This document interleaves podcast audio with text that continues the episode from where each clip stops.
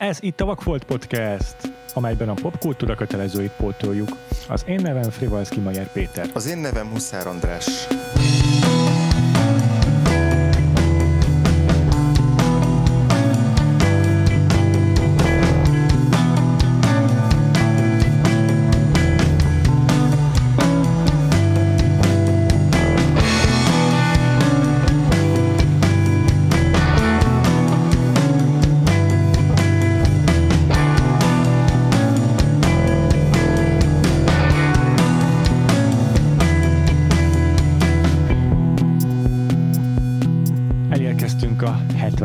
Évekbe, Ö, sőt, már a múlt héten érkeztünk a 70-es évekbe, ugye András?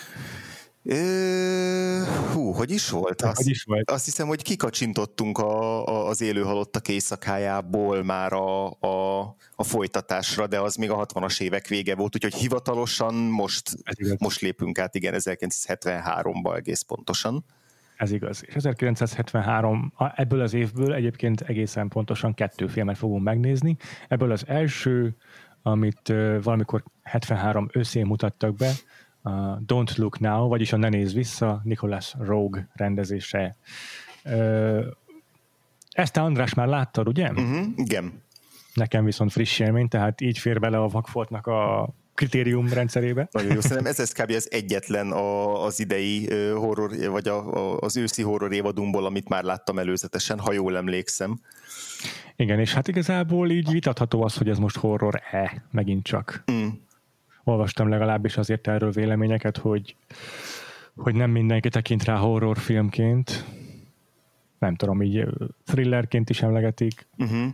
De, de szerintem, mivel, tehát, hogyha most visszatérek az egyik eredeti definíciónkra, amit még az évad elején így, azt hiszem te fogalmaztál meg szerintem nagyon pontosan, az pedig az volt, hogy a horrornak van egy olyan bőr alá hatoló hatása, ami utána is, a, a film megtekintése után is sokáig veled marad. Igen.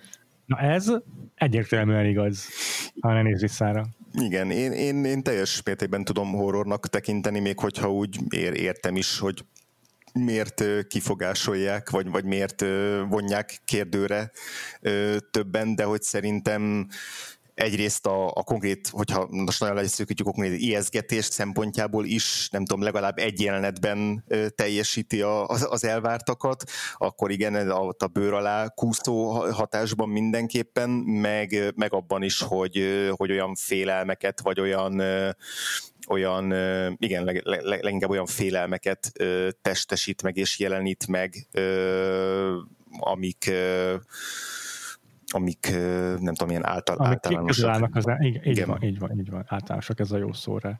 Ö, Akkor egy picit összefoglalod nekünk azt, hogy miről szól a Ne Nézz Vissza? Persze, ugye, mint mondtad, Nicholas Rög, vagy Roeg, vagy Roeg filmje, igazából nem tudom, hogy te Ja, megnézted, hogy angol, kell. Aha, angol születésű, angol származású, és uh, így aztán a saját anyanyelvén Roeg, aha. Ro- rógnak szokás mondani. Igen, Igen, szerintem, szerintem így a, a vezetéknévet leírva, látva rögtön túl kompenzálni akarok, és valami nem tudom, hollandos, vagy nem tudom, milyen kiejtést akarnék alkalmazni rá, így Hát kapásból. De igen, Ja. szóval Nicholas ö, ő egy 1971-es ö, novellából adaptálta ezt a művet, ez Daphne du Maurier írta, aki többek között a Menderli házasszonya, vagy a madarak, ugye Hitchcock-féle madaraknak a, az alapműveit is jegyzi. Tehát van egy ilyen horror kötődése is ö, a Ne Nézz Visszának, és Julie Christie és Donald Sutherland a főszereplője a filmnek, ők egy házaspárt játszanak, akik a, a film nyitó montásában vagy jelenet sorában elveszítik a, a, a kislányukat egy, egy balesetben. És gyakorlatilag ennek a gyásznak a feldolgozásáról szól a film, valamivel később, a halálesetet követően, tragédiát követően valamivel később az a házaspár Angliából a a vidéki otthonukból Velencébe utazik, ott egy ilyen renoválást felügyel John, akit ugye Donald Sutherland játszik, egy, templomnak a, a renoválását, és és míg, míg Velencében vannak ö, ilyen furcsa ö, természet fölöttihez közeli ö, jelenések és ö, hatások érik őket, többek között egy ö, piros kabátos ö, figura tűnik fel időnként a Velence utcáin és csatornáin, és a, ugye a kislányuk pont egy ilyen piros kabátban esett bele abba a tóba, amiben megfulladt vagy összefutnak egy médiummal, egy vak médiummal, aki különböző dolgokat jósol nekik és halottakat lát, és, és akkor ebbe a ilyen furcsán sejtelmes vagy rejtelmes atmoszférában próbál a, ez a két szereplő részben együtt, részben külön megbirkózni így a, maguk traumájával tovább lépni, még egy, egy gyilkosság sorozat is így bolygatja a kedélyeket Velencében, szóval ilyen viszonylag összetett a cselekménye, de közben meg inkább, sokkal inkább atmoszférára és, és és hangulatra fókuszál a film, rengeteg olyan filmnyelvi trükkel és megoldással, amik ilyen nagyon különlegessé teszik. Nagyon-nagyon jól összefoglaltad szerintem. Beszéljünk egy picit arról is, mielőtt belevágunk magába a filmbe, hogy Nicholas Rogue rendezőről mit kell tudni. Uh-huh. Ez ugyanis nem az első filmje, de egy korai uh, munkája. Igen. Előtte pedig operatőrként dolgozott többek között Roger Cormannel, akiről már beszéltünk többek között a Scorsese blokkunkban is. Uh-huh és uh, már volt alkalmunk olyan rendező, vagy volt szerencsénk olyan rendezőhöz, aki operatőrből avanzsált át rendezővé, és szerintem ugyanazt a megfigyelést tettük akkor is, hogy vizuálisan biztos, hogy baromi erős lesz akkor a munka, hogyha valaki operatőrből vált át erre a szakmára. Igen, igen, itt Roger Corman mellett még két nevet kell megemlíteni, akikkel dolgozott együtt, például David Lean, akinél nem a vezető operatőr volt, de az operatőri stábban dolgozott, például az Arábiai Lawrence-ben, meg a Doktor Zsivágóban is. Akkor gondolom ott ismerkedett meg Julie Christie-vel, a, főszer- a film női főszereplőjével is. Gyanítható, igen. uh, illetve egy másik film, ahol szintén uh, találkozhatott már Julie Christie-vel, ez a Pet- illetve... Pet- Petulia című 1968-as film, aminek szintén Julie Christie volt a főszereplő, és ezt Richard Lester rendezte. Richard Lester ugye egy uh, szintén brit uh, rendező, akit szerintem a legtöbben a Beatles-höz köthető uh, munkáiról ismerünk, a Hard Day's Night, vagy a Help, ez mind a kettőt ő, ő készítette, vagy a gyerekkorunk kedvenc háromtestőr filmjét, a régi klasszikus 70-es évekbelit, de hogy hmm. ő egyébként Ja, meg a Superman folytatásokat is, Superman második és harmadik részét is Richard Lester rendezte, szóval ilyen eléggé közönségfilmes karrierje volt, viszont viszont őt ilyen elég nagyra tartják így a brit filmtörténetben pont ilyen, ilyen vágástechnikai, meg filmtörténet, vagy filmnyelvi játékok kapcsán, így a, főleg ezekkel a, a, a korai filmével, de hát a Hard Day's Night is szerintem egy nagyon jó példa erre, és, és, és tő, tőle is nagyon sokat tanult Nicholas Rogue, mielőtt maga is rendezni kezdett volna. És akkor itt még megemlítenék újabb két filmet, mert a Far From the Madding Crowd 67-ből abban szintén játszott Julie Christie. Oh. És annak is ő volt az operatőre, Nicholas Rogue. Illetve szerintem érdemes kiemelni a Fahrenheit 451-et, amelyet meg François Truffaut rendezett. Valóban. És azért François Truffaut meg a francia új hullámnak a képviselőjeként magának az új hullámban is, magáról az új hullámról is beszéltünk, hogy mennyire invenciózusan kezeli a, a vágást, és szinte minden is eredeztethető az, hogy Nicholas Rogue-nál ez egy ilyen hangsúlyos eleme a filmkészítésnek. Igen. És hát igen, ezek a filmek, főleg, főleg hogyha az Arábia Lawrence-et nézem, vagy a Dr. Zsivágót, így vizuálisan is iszonyatosan látványosak, főleg a, a helyszínek kezelése, a helyszínek használata, a városok, főleg a Dr. Zsivágónál konkrét atmoszférával rendelkeznek. Egyébként képzeld, a Dr. Zsivágóból őt kirúgták, és nem, nem tudta befejezni annak a oh. fényképezését. Ott összecsaptak a kreatív nézőpontjaik David Linnel. Ott már úgy tűnik, hogy, hogy, hogy kicsit ilyen határozottabb elképzelései voltak a filmkészítésről Digra Rognak. Ez érdekes. Igen.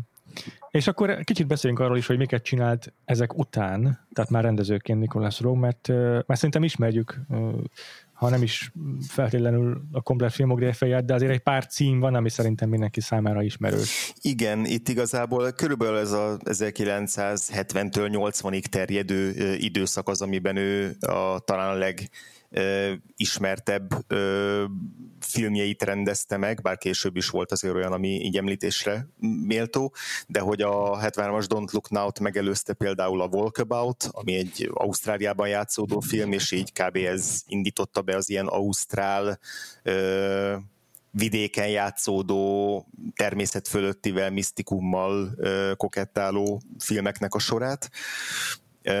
Aztán a 1970-ben a Performance, amit én nem láttam, meg nem ismerek, de, de ugye az az érdekesség, hogy Mick Jagger az egyik főszereplője a filmnek, és egy ilyen gangster és rockstar uh, kapcsolatáról szól. És ugye egy másik... És nem az az egyetlen, igen. Igen, van. nem az az egyetlen olyan film, amiben egy rockstar játsza a főszerepet. Így van, hiszen sőt a... 76-os a The Man Who Fell to Earth. Pontosan. David igen, David Bowie-nak az első uh, film, komolyabb film szerepe, vagy talán legelső film szerepe. Valószínűleg és igen, azt láttam, azt a filmet. Az is egy Aha. nagyon merész és nagyon nehezen dekódolható, vagy inkább igen, szóval hmm. meglepő, meglepő film, mert én arról csak annyit tudtam, hogy ez egy űrlényről szól, ugye David Bowie, mint űrlény, teljesen evidens, aki, ahogy a címben is szerepel, a földre potyan, és itt próbál e, e, eligazodni, és, és egy nagyon nyomasztó, nagyon lehangoló és elidegenítő film abban, ahogy őt így bekebelezi a, Hát hmm, nem is, nem is feltétlenül kapitalizmusnak nevezném, de az a földi fogyasztói társadalmi élet, ami, amit ő megpróbál a film első felében így a maga javára fordítani, egy ilyen szupergazdag vállalkozó lesz belőle, és de aztán különböző függőségekre szokik rá, és aztán miután így kiderül róla, hogy kicsoda bizonyos körökben, akkor utána elfogják és elkezdenek kísérletezni rajta. Ez egy eléggé, eléggé ö, nehéz film, és ami nagyon érdekessé teszi, az például az időkezelése. Nem csak a montástechnika, amit használ benne, meg az ilyen szürreális képeknek a beszúrása, hanem, hanem az is, hogy jelenetről jelenetre teljesen kiszámíthatatlan, hogy mennyi idő telik el. Tehát, hogy van olyan szakasz abban a filmben, hogy bemutat egy tök új szereplőt, a Pittén film felénél, aki addig, addig nem bukkant fel a filmben, és így a bemutatására szolgáló jelenetről egy, egy vágással ugrik kb. nem tudom tíz évet, ahol ugyanaz a szereplő már őszhajú. És hogy így Aha. teljesen szabálytalan az, hogy nem szoktunk egy komolyabb új szereplőt úgy megismerni, hogy utána rögtön kihagyunk egy csomó évet vele, és már később találkozunk vele, és mivel ugye a, a főszereplőnk a, a David Bowie által játszott űrlényű nem öregszik, ezért ilyen nagyon izgalmasan játszik azzal, hogy míg ő egy állandó, addig körülötte hogyan ö, iramlik meg a, a, az élet, meg az idő, szóval, ö, szóval igen, ez, az, az is egy nagyon izgalmas film, és akkor utána még az 1980-as Bad Timing van pedig Art garfunkel ugye a Simon and Garfunkel duóból vele dolgozott együtt főszereplőként.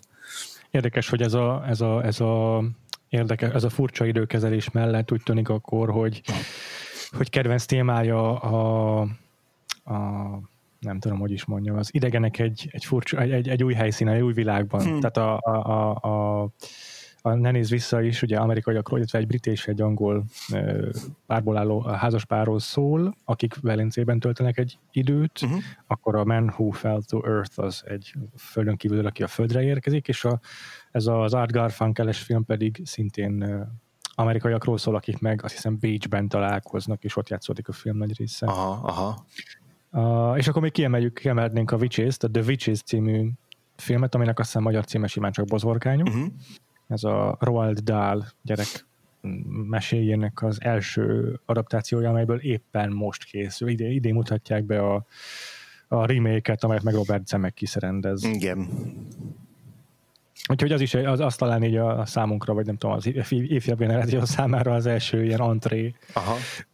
Nikolás Rókhoz. Igazából nem tudom, hogy láttam, mert nem, nem vagyok benne biztos, hogy, hogy, hogy, én láttam ezt elejétől végig, de Angelica Houston, meg Robert Atkinson az így rémlik nekem ebből a filmben. Aha, aha.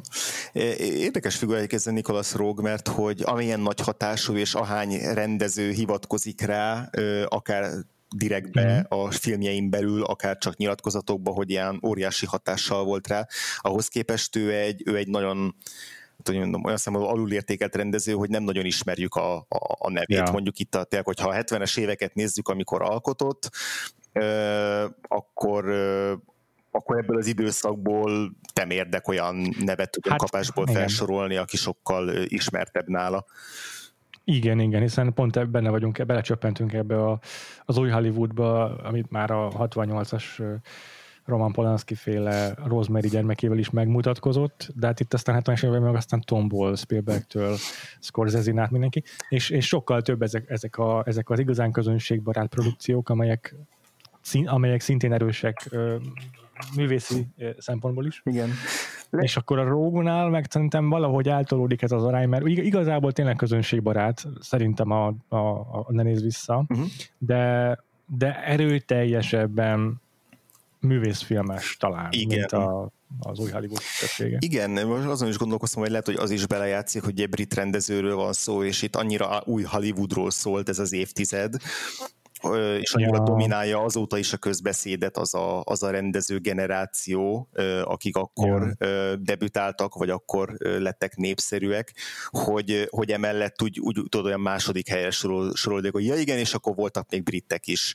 Pedig ott volt a, a, Nicholas Rogue mellett például a John Boorman is, aki szintén már a 60-as évek végétől kezdve alkotott, és ő ráadásul még Amerikába is átruccant, ugye a Deliverance-t, vagy a Zardoszt ő rendezte, de hogy, hmm. de hogy azért a, alapvetően a brit filmjei, mint a, mint a sőt, sőt a Point Blank is, a Lee Marvin féle Point Blank, az is amerikai film, mm. de ugye a legismertebb filmje az pont a brit fantasy, az Excalibur, és, és őt, is, őt is igazából ehhez a, filmnyelvvel kísérletező típushoz sorolhatjuk, mint amilyen a már emlegetett Richard Lester volt, vagy, vagy a, a most témánk kulszolgáló Nicholas Rogue, és hogy szerintem a Burman nevét se nagyon szokták nagyon gyakran emlegetni.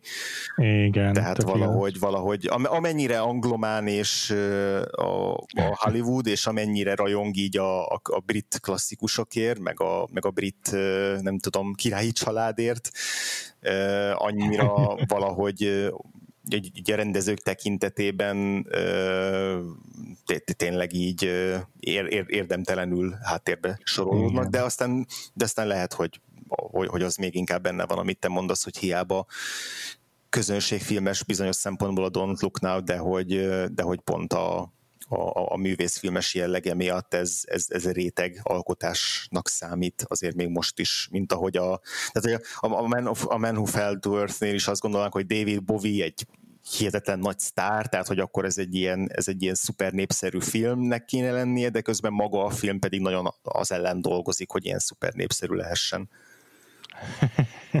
ez tök jó. Igen, ebben van valami biztosan. Nem tudom, beszéljünk még egy a, a, az alkotókról, beszéljünk a két színészről, meg, vagy, vagy beszéljünk arról, hogy milyen hatással volna a jelenkori, nem tudom, horror ha ne néz vissza, vagy egyszerűen csak menjünk bele a filmbe, és akkor majd ezek menet közben úgyis kérdezik. Szerintem menjünk bele a filmbe. Jó. hát igen, ahogy mondtad, a film azzal veszi kezdetét, hogy elveszíti a, a Baxter házas pár a lányukat, uh-huh. és uh, itt már rögtön nagyon érdekes eszközökkel dolgozik szerintem Rogue, úgyhogy kezdjük a nyitó jelenettel ezzel a, ezzel a tragédiával. Nagyon jó, igen. Itt ugye először azt látjuk, hogy egy ilyen vidéki házban dolgozik a John Baxter, tehát Donald Sutherland karaktere, aki egy restaurátor, és, és a lányuk pedig kínjátszik a, valahol az udvaron vagy a, a szabadban, és és itt marha érdekes, nem marha jónak találtam ezeket a match cutokat, amiket alkalmaz, ezeket az ilyen ez, vágásokat, amikor egyik jelenetről a másikra úgy vág, hogy valamilyen módon összeköti a, a, a mozgást, vagy a képeket. Uh-huh és akkor itt ilyeneket látunk, hogy a Julie Christie valamit átpasszol a Donald Sutherlandnek, oda dob neki valamit, és akkor a, közben látjuk a mecskáttal, hogy a lányunk meg a pocsolyába dobja bele a labdáját. Ja igen, egy cigis dobozt adott ezért. Donald Sutherland, a Julie Christie-nek, bocsánat. Uh-huh. Meg, meg az anyukája, tehát a Julie Christie megfogja az ajkát, egy ilyen furcsa kézmozdulata, és akkor egy mecskát, és akkor a lánya is pont ugyanúgy fogja meg az ajkát. Tehát ilyen tök jó megoldásokkal teremti meg ezt a ezt az összképet, vagy az asszociációt a néző fejében, hogy itt ezek a játék egyrészt ugyanakkor játszódnak, másrészt meg ezek az emberek összekötődnek. Hmm. Igen, és, és azért is nagyon erős ez a, ez a nyitó jelenetsor, mert hogy mert hogy egyszerre tudja megteremteni azt a kettősséget, vagy azt az, annak az együtthatását, hogy itt van egy, egy család, meg egy házaspár, akik igazából egy, egy boldog házasságban élnek. Tehát, hogy egy, egy összeszokott, komfortos, házasságban, tehát ez, ezekben a mozdulatokban, amit például te is említettél, ez a, ez a cigis doboznak az eldobása, vagy ahogy, ahogy viselkednek egymás környezetében, ugye itt párbeszéd nincs nagyon, vagy csak nagyon-nagyon minimális a szereplők között, de, de ahogy, ahogy jelen vannak egymás környezetében, vagy egymás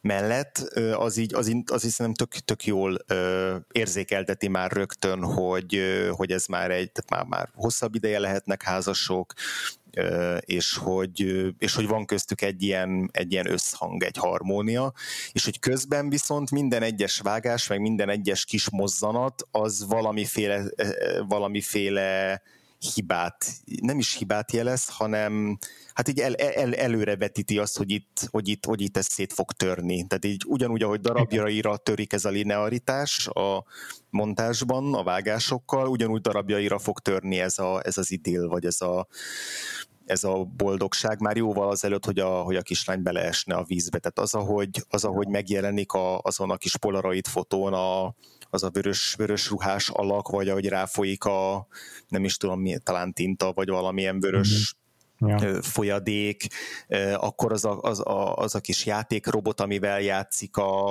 a, a kislány, de, de még az, a, az, az, az, az egyszerű jelenet, vagy, vagy egyszerű kép is, hogy a, ugye van egy kisfiúk is a, a Baxter házaspárnak, és ő csak ott biciklizik a környéken, és ez igazából semmit nem kéne, hogy jelentsen, vagy nem kéne Igen.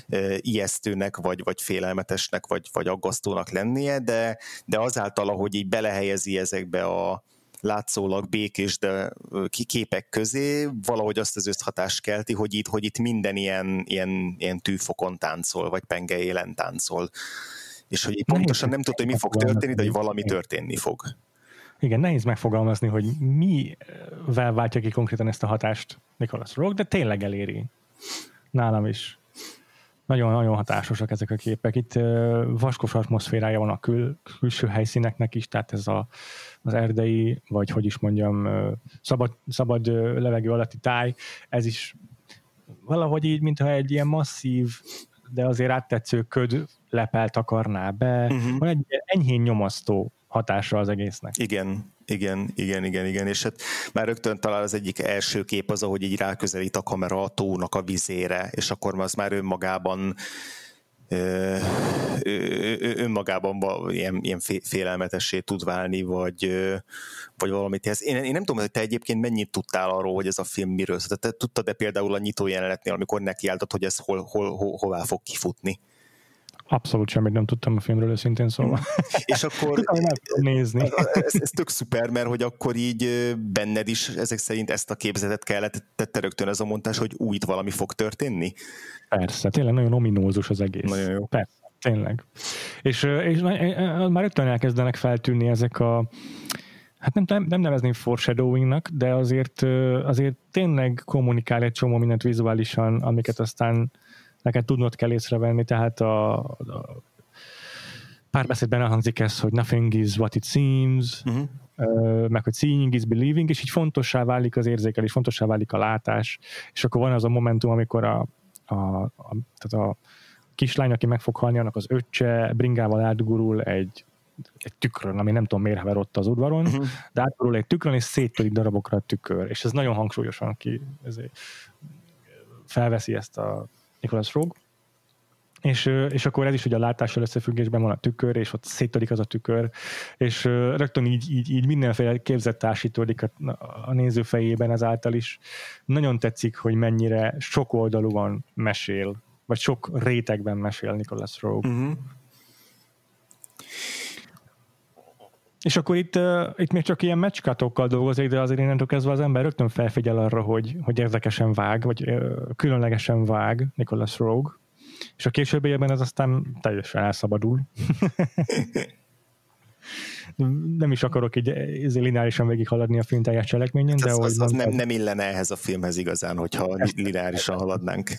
Ez teljesen igaz. Egyébként ezzel kapcsolatban most visszahallgattam a The Next Picture Show podcastnak az adását, amiben ezzel a filmmel foglalkoztak, és valaki meg, valamelyikük az adás műsorvezetői közül megnézte a Criterion Collection-os kiadását ennek a filmnek, amelyhez van interjú csomó mindenkivel. Uh-huh. Készítettek interjút például D, ö. Donald Sutherland? Nem, nem, nem, bocsánat, egy rendező, angol rendező, nagyon szeretjük. Mm, például a, ezért rendezte a 28 nappal később. Ja, Danny, Danny, Danny Boyle, Boyle bocsánat. És akkor ő, ő fogalmazta meg úgy, és nagyon tetszett a műsorvezetőnek ez a, ez a hogy találta, hogy Nicholas Rogue filmjei mindig a jelenben játszódnak. Hmm. És amit mondtál itt az egyébként a Man Who Fell to Earth-ről, ahol így egy vágás után egyszer csak egy megöregedett szereplőt látunk, itt is ugyanígy ugrál az idővel, és így nem tudjuk, hogy pontosan mennyi idő telt el azután, hogy meghaltak kislányok és elutaznak Velencébe, de egyszer csak Velencében találjuk magunkat mindenféle átvezetés nélkül. És ez a, ez a ilyen jelenben élő sége a filmnek, ez, ez végig kitart, és mindenre igaz a történetmesélés teljes egészére, hogy bár játszik az idővel, de valójában így az annyira szubjektív, mint hogyha a néző, mint hogyha a szereplőinek a, az időérzékelését prezentálná ezzel a Nicholas Igen, és és a, a, a, a film alapkonfliktusa igazából pont az, hogyha a szereplőket nézzük, hogy itt van egy házaspár, mind a ketten ugye gyászolják a, a, a gyereküket, de hát ugye mindenki máshogy gyászol, és más, nem tudom, ütemben dolgozza fel ezt a, a, a veszteséget, és ugye a filmnek az ilyen ugródeszkája, vagy az, az a pont, ahonnan Aha. így beindul a bonyodalom, az az, ahol, uh, ahol találkozik a házaspár egy, az egy idősebb testvérpárral, két nővérrel, akik Igen. közül az egyik a már emlegetett vak médium, és ő azt mondja, hogy ő, ő látta a kislányukat ott kettejük között, a háza, a Baxterék között, és hogy boldog volt, és nevetett, és mosolygott, és hogy, tehát hogy így ugye azt jelzi számukra, hogy, hogy, hogy, hogy, hogy akárhol is legyen a lányuk, most már a túlvilágon, vagy valahol, de hogy, de hogy jól van. És hogy a, mint hogyha a Lorának ez kellett volna ahhoz, hogy, hogy valami így átszakadjon Igen. benne, és hogy el, el tudjon kezdeni túllépni ezen, vagy hát nem is túllépni a traumán, de, de, de eljutni egy olyan szakaszba a feldolgozásba, ahol ő már tényleg a jelenben tud élni, és, és a tehernek egy része az lekerül a válláról, miközben a férje, a John, mintha még mindig tagadna. Egyszerre, mintha tagadna, és másrészt ő az, aki a legtöbbször hajtogatja azt, hogy de a gyerekünk meghalt. Tehát, hogy aki, aki, aki, még, aki még nem a jelenben van, hanem még a múltban, abban a pillanatban, ahol nem tudta megmenteni a, a lányukat, a lányuk életét, és hogy nem tud attól a pillanattól elszakadni, és hogy ez a, szakadék, vagy ez a rés, ami így kettejük között keletkezik ezáltal, ez mozgatja aztán azt, hogy ezek a szereplők hogyan reagálnak mondjuk azokra a rejtélyes jelenségekre, amik körülöttük zajlanak. Aha, aha. És ez is ugye fontos, hogy ezen a ponton vesz egy ilyen szürrealista fordulatot a film. Uh-huh. Mert hogy oké, okay, igazából már az első szegmensben, tehát a kislányok elvesztésekor van egy ilyen bizarr természetfeletti a hangsúlya a jelenetsornak, hogy Donald Sutherland, hogyan így kifolynak ezek a festékek a, az általa vizsgálgatott polaroidokra, megérez valamit, és kiszalad az udvarra, nélkül, hogy tudná, hogy mi történik a lányával, és, és, és, és, és megérzi, hogy a tóba fulladt a kislány. Igen. De azért ez még végül is ha nem, nem ismered a film későbbi részét, akkor, akkor betudható egyfajta ilyen szülői megérzésnek, vagy akárminek, de, de a későbbiekben meg egyre gyakoribban, meg egyre hangsúlyosabbá válnak ezek a fajta ilyen, ilyen látomások, és ugye ez pont ez a, ez a testvérpár testesíti meg a filmen a, szerintem a leginkább szürreális szereplőket. Igen. És akkor még itt ebben a, ez egy, ez egy nem tudom, mosdóban játszódik ez a jelenet, és van ott még egy szereplő, arról is beszéljük azért. Uh-huh. Ott van egy idős nő, egy ilyen alacsonyabb furcsa arcú nő, és akkor itt vesz számomra teljesen David Lynch-i fordulatot a film. Mert szerintem akiről mindenképp érdemes beszélni, a rengeteg hatása közül ennek a filmnek, az konkrétan szerintem David Lynch. Mm. 73-as ez a Don't Look Now, David Lynch meg 77-ben jelentkezik a, az Eraserhead-del. de én, én látom kibújni ennek a, ennek a vörös esőkabátnak a köpönyegéből David Lynch. Hát igen, főleg a mondjuk egy, egy, egy Mulholland Drive-nál, vagy, vagy hmm. ö, igen, a Mulholland Drive is konkrét, igen, tök hasonló, igen. van egy ilyen idős házas pár, akik így nagyon hasonlóan bizarrul viselkednek időnként, mint itt ez a testvérpár. Igen, igen. Nagyon, nagyon érdekes egyébként az, hogy a szürrealitás tényleg hogyan jelenik meg ebben a filmben, és hogy, hogy ez a két női szereplő, ez a, ez a két, vagy ez a testvérpár, ez hogyan jelenik meg, mert hogy most az évadunk során már többször szembesültünk azzal egy-egy filmnél, hogy ugye, le, hogy lebegteti -e a film azt, hogy most van-e természet feletti, vagy nem lebegteti. Ugye az Innocence-nél is erről volt szó, a Hauntingnál is, Rosemary gyermekénél is, hogy, hogy ugye arról beszélgettünk rengeteget vendégeinkkel is, hogy, hogy mennyire hagy teret a, a, a film annak, hogy különböző olvasatokat Igen vegyünk ki a, a filmből, és hogy eldönti a film végére, hogy most ténylegesen van-e okkult, vagy természetet felti, vagy nincs. És hogy amikor eldönti a film, tehát amikor, amikor leszögezi az értelmezéseket a felé, az valami felé, akkor az szinte mindig az, hogy igen, van van valamiféle, mit én, vannak, vannak kísértetek, van egy okkult izé, társaság. Tehát ott, ha, ha valami kiderül, akkor az, az általában az, hogy, hogy igen, az a veszély, amivel szembesülnek a főszereplőink, az valós. És ennél a filmnél pedig pont ellenkezőleg játszik uh, Nicholas Rogue, mert hogy sokszor bevág olyan pillanatokat, amikor uh, amikor a Baxter család már nincsenek a két nőnek a társaságában, de a két nő mondjuk ilyen, ilyen boszorkányosan hahotázik így maguk között a szobájában. Igen, igen. Mint, Ezek kapcsolatban... külső nézőpontból beszúrna nekünk egy ilyen jelzést, hogy na, itt, itt, most a, itt, itt most ez egy bizonyíték arra, hogy ők, hogy ők, ők valóban ilyen, nem tudom, gonosz entitások, vagy olyan figurák, akik ártani akarnak a szereplőinek, és egyébként a filmnek a következtetése meg pont az ellenkezője, hogy a, hogy a John nem tudta feldolgozni a, a, a traumáját, és emiatt látott olyasmit, ami, ami nem volt valódi. Igen, és még az is, azt is kiemelném itt, hogy nem csak azt lebegteti a film, hogy van-e ténylegesen természetfeletti, hanem az is egy játék ilyenkor, hogy a főszereplőkön kívüli mellékszereplők mit tudnak, mit akarnak. Ugye itt a motiváció is sokszor így uh-huh. bizonytalan a, a, a Roman Polanski féle nyugodt gyermekében egy darabig nem vagyunk biztosak benne, hogy a Guy be van-e avatva, Igen. vagy csak egyszerűen egy ignoráns szkeptikus fickó, és akkor itt is nem lehet eldönteni sokáig, hogy amit mondasz, hogy ez a testvérpár, ez most egy jó indulatú ilyen médium, vagy valami összeesküvésnek a részei. Uh-huh. És csomószor ezt éreztem ebben a filmben, hogy mint hogyha egész Velence összefogott volna a Baxter házas pár ellen. Igen. igen, igen, erre, erre nagyon jó példa például a nyomozó, aki felbukkan a film második felében, aki yeah nem csinál igazából semmi olyasmit, ami úgy, úgy feltűnően fenyegető lenne, de hogy ilyen, nem tudom, kafkai módon abszurd, vagy, vagy valamilyen ilyen nagyon, vagy, vagy tényleg, amit a David Lynchnél mondtál, hogy így, hogy így valami nagyon nem stimmel azzal, ahogy ő yeah. reagál dolgokra, meg azzal, ahogy viselkedik, meg az az egész hely hirtelen olyan, mintha egy ilyen rémálomba, egy olyan jellegű rémálomba találnám magunkat, ami ilyen teljesen hétköznapi rémálom, csak hogy yeah. tudod, mint amikor, mit tudom én, telefonálni akarsz valakinek, és így nem tudod lenyomni a gombokat. Tehát, hogy egy ilyen jellegű rémálom, hogy így, hogy így megy a Donald Sutherland ebben a, ebben a, a rendőrösben, de hogy tökre nem úgy néz ki, mint egy rendőrös, ez a, ez a nyomozó is ilyen, tényleg ilyen furán viselkedik. Uh-huh. Uh, az egész olyan, mintha egy ilyen megrendezett díszlet lenne, igen, hogy mondjam. Igen, Ami igen. Be, be, be, be, a kelepcébe a főszereplő. Igen, igen, igen, igen, igen. Ezzel kapcsolatban azt akarom kiemelni, hogy nagyon lincses ebben a filmben vagy, vagy egy, egy nagyon a lincsre jellemző dolgot figyeltem meg ebben a filmben még, uh-huh. ez az, hogy már a castingon keresztül elmeséli a film felét. Mert ez a, ez, a, ez a testvérpár, meg pláne az a, az a nő, aki ott tücsörög és hallgatózik, uh-huh. na azonnak az arca, az úgy mondom, már önmagában gyanús, és gyanút kelt a nézőben, és már attól elkezd izé tekerni az agyat, hogy most mi történik itt egész pontosan. Abszolút tökéletes ez a szereposztás, és mondom, ez a lincsre leginkább jellemző, ahol így ezek a karakteres barázdált arcok, ilyen, ezeket nagyon kihangsúlyozó, széles látószögű objektíven fölvéve, ezek, ezek már, már kiborítják a nézőt sokszor.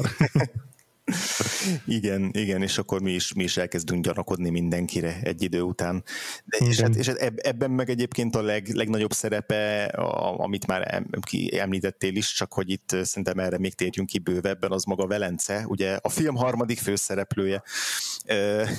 Nem, én nem hülyeség így nevezni szerintem. Mert ez most annyira élő. Tény, ténylegesen, tehát szerintem Velencét, jó, én nem láttam például a Halál Velencében című filmet, de hogy, de hogy így, így, így ezzel a lábjegyzettel azt mondom, hogy Velencét ilyen parahelynek, barátságtalannak, uh-huh. kellemetlennek, nyúlósnak, nyírkosnak, félelmetesnek, ijesztőnek ja. nem láttam ábrázolni soha. Hát ugye Velence az így a, a világ egyik csodája, egy ilyen fantasztikus izé, kis ékszerdoboz, a, ami, ami tehát tényleg minden utcája valami új izé, varázslatot, tehát kb. így él az emlékezetünkben, így a karneváltól kezdve a Szentmák téren a galambok, tehát meg ez romantikus. Igen, igen, igen.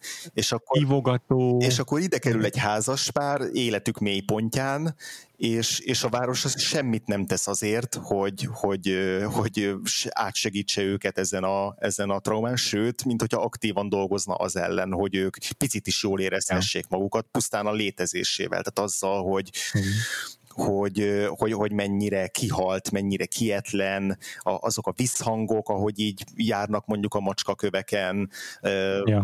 ahogy a víz visszaveri ezeket a hangokat, ahogy el lehet tévedni ebben a városban. Hát igen, a hangeffektekkel is barom jó játszik Nicholas Rogue. Nagyon hangosak és nagyon uh, ijesztőek tudnak lenni néha ezek a hangeffektek. De igen, visszatérve a városra, teljesen egyetértek. Ugye Olaszország, vagy nem tudom, pláne Észak-Olaszország mindig a a, a, a kánikulai Igen. füllettségeiről ismert meg a, arról, a, arról a, az erotikával teli forróságról, ami ott tombol. És akkor itt van decemberben Velence, és én már jártam ilyen turista városban, de azt hiszem pont Rómában egyébként a ilyen téli időszakban, vagy őszi időszakban is tényleg ugyan, tényleg ilyen. Tehát, hogy így egyszer lehangoló, hogy mennyire kihalt, és főleg egy ilyen tengerparti városnál, meg pláne igaz az, hogy ez a, ez a hideg, nyírkos, tengeri, sós, ezért ködös, párás levegő, ez így, mit, hogyha bőrödre tapadna, és így rossz érzés ott tartózkodni. Úgyhogy tényleg Valenciának van egy ilyen kettős állapota szerintem. Igen, az, hogyha van egy olyan hely, ami, ami, ami ennyire turista paradicsom, meg turista központ, viszont csak egy bizonyos időszakban, és hogy azt az időszakot uh-huh. leszámítva, viszont amikor úgymond újra birtokba veszik csak a helyiek, akkor, akkor mint hogyha ezerszer kihaltabbnak tűnne, mint egy hétköznapi város, amelyik minden nap ilyen. Tehát, hogy sokkal, sokkal erősebb Igen. a kontraszt ilyenkor. Így van.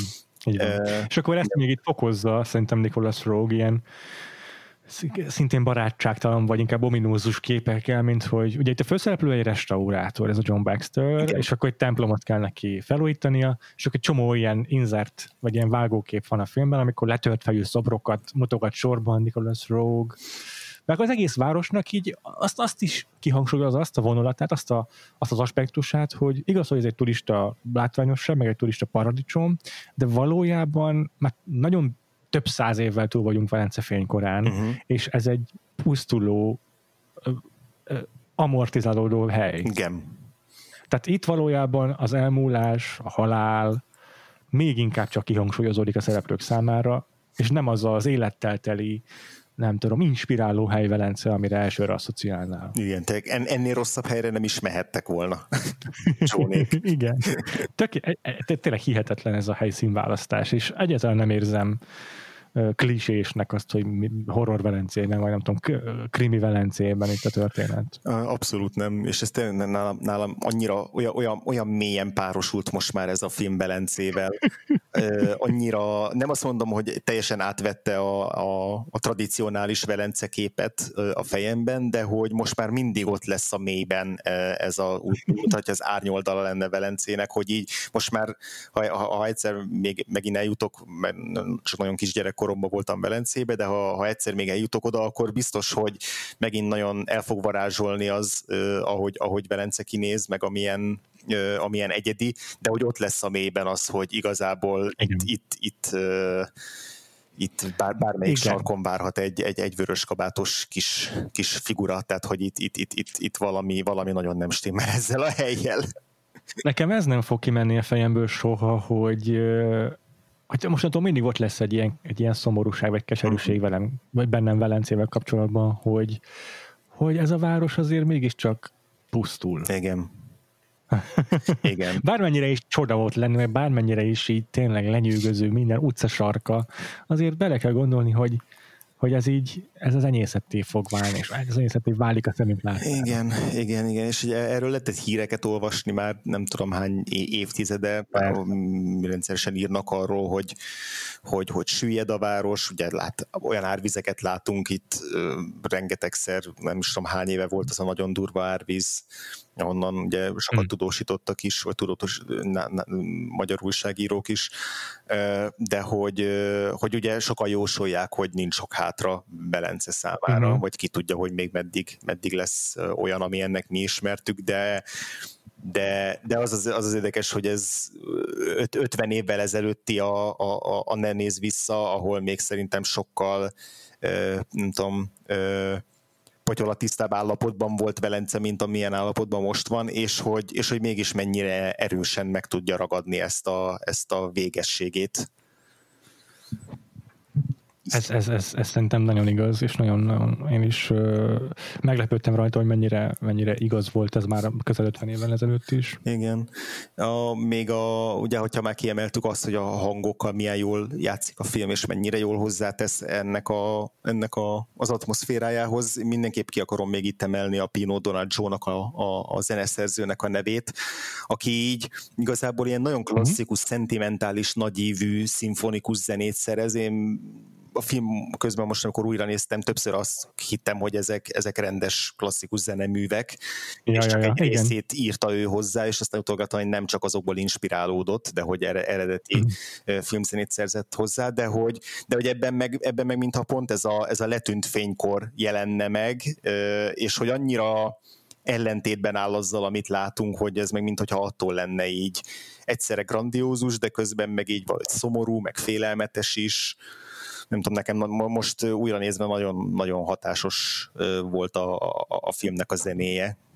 Nekem is, nekem is, ez, ez teljesen aláírom, amit mondasz, és nekem is teljesen az volt az érzésem, mint hogyha, nem tudom, magában a Velencében alkotó, nem tudom, zeneszerzőket hallanék.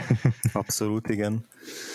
Mm, Picit beszéljünk még a, a még egy dolog Velencével, meg ilyen Velencének a karakterségével kapcsolatban nekem nagyon tetszett, uh-huh. hogy van az a pontja a filmnek, amikor átmegy tényleg egy ilyen eltűnt emberes krimibe. Uh-huh. Igen. És ott ugye héten John Baxter nem tehát teljesen el van veszve a városban, senki nem érti, amit mond lényegében, és beugrott egyből a The Missing, amit néztünk. Aha. És uh, ugye a, a Costa Gavras filmje. Igen és rögtön beugrottak azok az emlékek, hogy ott is mennyire fokozza a feszültséget, már csupán az, hogy az az ember, a főszereplő, aki keres egy eltűnt hozzátartozóját, egyszerűen nem értik meg őt, és nem is hajlandóak igazából megérteni, vagy tenni azért, hogy megértsék őt. Tényleg, tényleg. És ez mennyire frusztráló, mennyire idegesítő. Igen. Pedig, pedig ugye itt a, itt a John, a Donald Sutherland karaktere, ő még, ő még tud is olaszul, és hogy mindenkivel úgy el tud beszélgetni a maga, a maga módján olaszul, de mégis van egy ilyen nem tudom, kulturális különbség, vagy, vagy nemzetbeli különbség így a, így a szereplők között, ja, például ahogy a nyomozóval beszélget, hogy így ugyanazon a nyelven beszélnek, és úgy értik, amit a másik mond, de mint hogyha mind, olyan, olyan szüneteket tartanak így a, a, a saját mondataik végén, mint hogyha így hmm. valami mégse jutna át így kettejük között így ebben a, ebben a beszélgetésben. Szóval aha, ez, ez, tényleg, ez tényleg tök érdekes. Aha. És jó, szerintem Velencét azt így kimaxoltuk, viszont a két főszereplőről még egy pár gondolatot eresztünk meg. Mit szólsz? Abszolút, mert hogy, mert hogy amellett, hogy szürreális a film, attól amellett meg ilyen nagyon-nagyon na, természetes, tehát tényleg a hmm. naturalis, naturalista, főleg a színészi játék miatt. Tehát az, ahogy ezt a két szereplőt a, megformálják a színészek, az egy ilyen nagyon-nagyon természetes és hétköznapi házaspárnak a, a, a képe, tehát, tehát nincs semmilyen nem tudom, eltúlzott néma filmes, vagy, vagy korábbi film időszakokat jellemző játék. Hát még ugye a, a, a Rosemary gyermekénél is említetted, hogy a, ami a Farónál az első pár jelentben még úgy picit úgy aggódtál, hogy mennyire lesz, mennyire lesz jó a játéka, mert hogy kicsit, kicsit még néha olyan modorosnak tűnt. Szerintem itt, itt, itt egyikőjüknél sincs egy pillanatig se semmilyen vagy legalábbis nekem nem volt. Pillanatig sem. Egy pillanatig sem. Mindkét színésszel amúgy találkoztunk már a Vagfolt podcastban, szóval ha valamelyik hallgatónk kizárólag Vagfolt podcasthoz kapcsolódó filmeket néz, akkor is ismeri a két színészt. Julie Christie a Shampoo-ban, tehát a Samponban szerepelt Warren Beatty-vel, illetve mm, rengeteg, tehát a Dr. Zsivágot emlegettük, rengeteg híres filmben szerepelt emellett még, a Warren Beatty-vel volt közös filmje, tehát a Shampoo 75-ös, a Warren Beatty-vel volt közös filmje még ezelőtt is, a 71-es McCabe Mrs. Miller, mm. és egyébként meg nem tudom, a legfiatalabb hallgatók számára, meg a Harry Potterből ismerős, meg kameózott az Azkabani fogolyban. Igen. Donald sutherland meg, meg, meg, már többször találkoztunk, tehát ez már egy komplet Donald Sutherland trilógia, amit így letudhattunk a Vagfordban. Igen. Hiszen három évvel később jön a Casanova Fellini rendezésében, jól mondom? Ö, az évszámra nem emlékszem, de igen, igen, abszolút. Aha.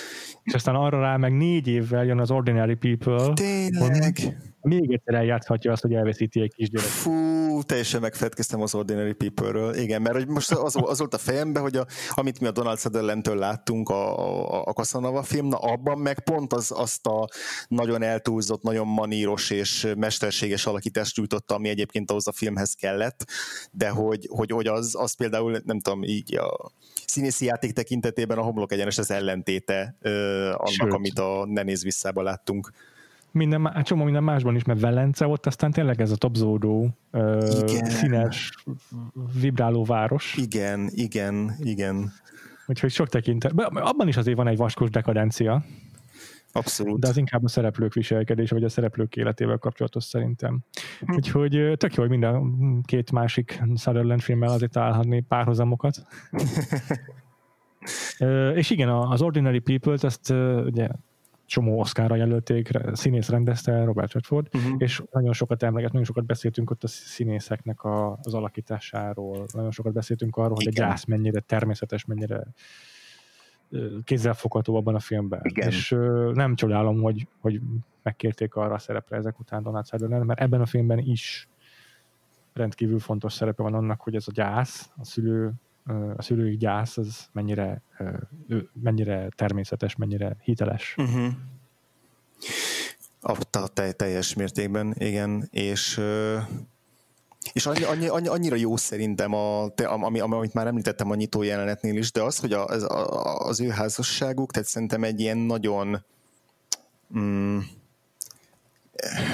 nem is tudom, hogy mondjam, szóval, hogy, hogy most nagyon le, leegyszerűsített az, hogy nagyon könnyű szurkolni nekik, mint házaspárnak, de hogy, de hogy azért sok hasonló horrorfilmben teszem azt mondjuk, a, amivel a Next Picture Show podcast is párba állította a, a Hereditary.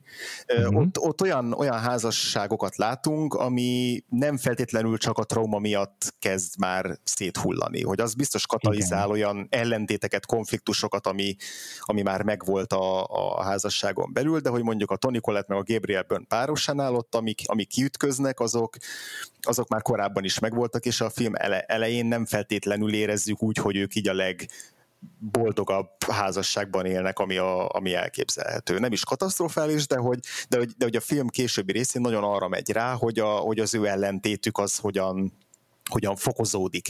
És itt pedig végig azt érzem, hogy ne néz vissza, mert szerintem ez egy tök érdekes megközelítés, hogy ez a házaspár igazából együtt próbál végig ö, járni azon az úton, amin végigviszi őket a film, még hogyha, még hogyha úgy külön is sodorja egy kicsit őket az, hogy a Lora ö, hamarabb ö, el tud jutni a gyász egy későbbi ö, szakaszába, uh-huh. mint a John, de hogy még uh-huh. ezzel együtt se arról szól a film, hogy akkor ők elszakadnak egymástól fizikailag igen, de hogy, hogy, hogy érzelmileg, lelkileg nem.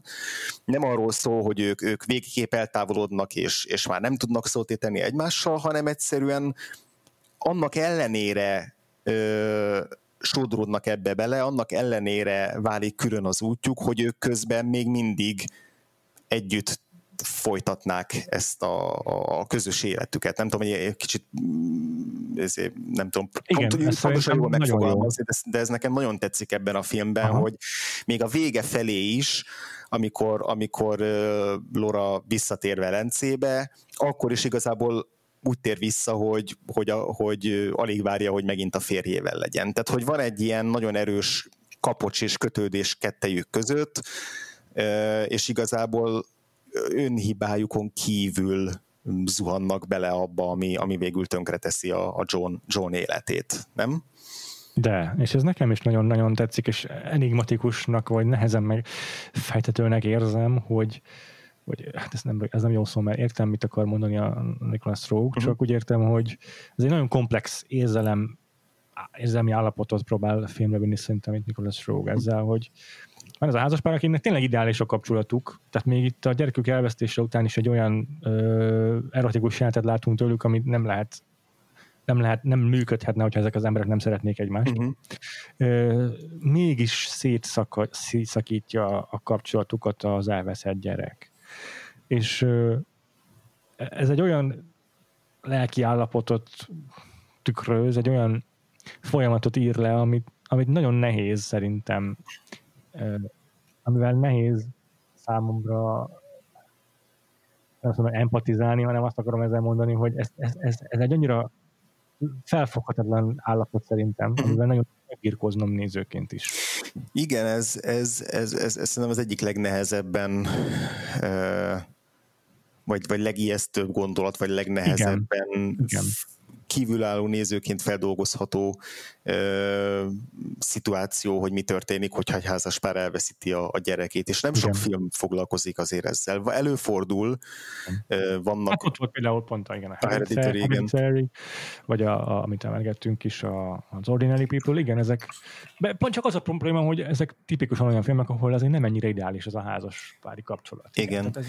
Igen, igen, igen, és hogy, és hogy a, a, tehát benne van az a gondolat, hogy hogyan élheti túl egyáltalán egy házasság azt, hogyha, hogyha el, elveszik a, a gyerekük. Tehát, hogy szóval annyira felfoghatatlan az, hogy, hogy, hogy, hogy innen tovább lehet lépni, és, és, és van arra példa, hogy nem éli túl egy házasság, van arra példa, hogy túléli, tehát hogy nyilván ugye ez is ilyen rendkívül komplikált, és, és ezer együtthatótól függő az, hogy, hogy, ez, hogy ez hogyan hogyan feldolgozható, de hogy, de hogy valahogy ez a film is azt jelzi számomra, vagy, vagy, vagy valami olyasmit, olyasmire utal, hogy, hogy még a legjobb esetben sem biztos, hogy ez átvészelhető. Nem tudom, tehát hogy, igen, tehát, hogy, igen, hogy igazából igen. egyikük se, nem tudom, önpusztító, egyikük se ö, tesz aktívan azért, hogy, hogy ne, ne léphessenek túl rajta, de hogy, de hogy, de hogy igazából, igazából nem, Jól mondod. Igen, ez az én érzésem is most, hogy nekem Valami gyerekem is van, uh-huh. még inkább ö, szerintem meg tudom ezt fogni, hogy csak ha elképzelem azt, hogy mi történne, ha baleset érni a kisfiamat, az egy olyan apokaliptikus elő tragédia, uh-huh.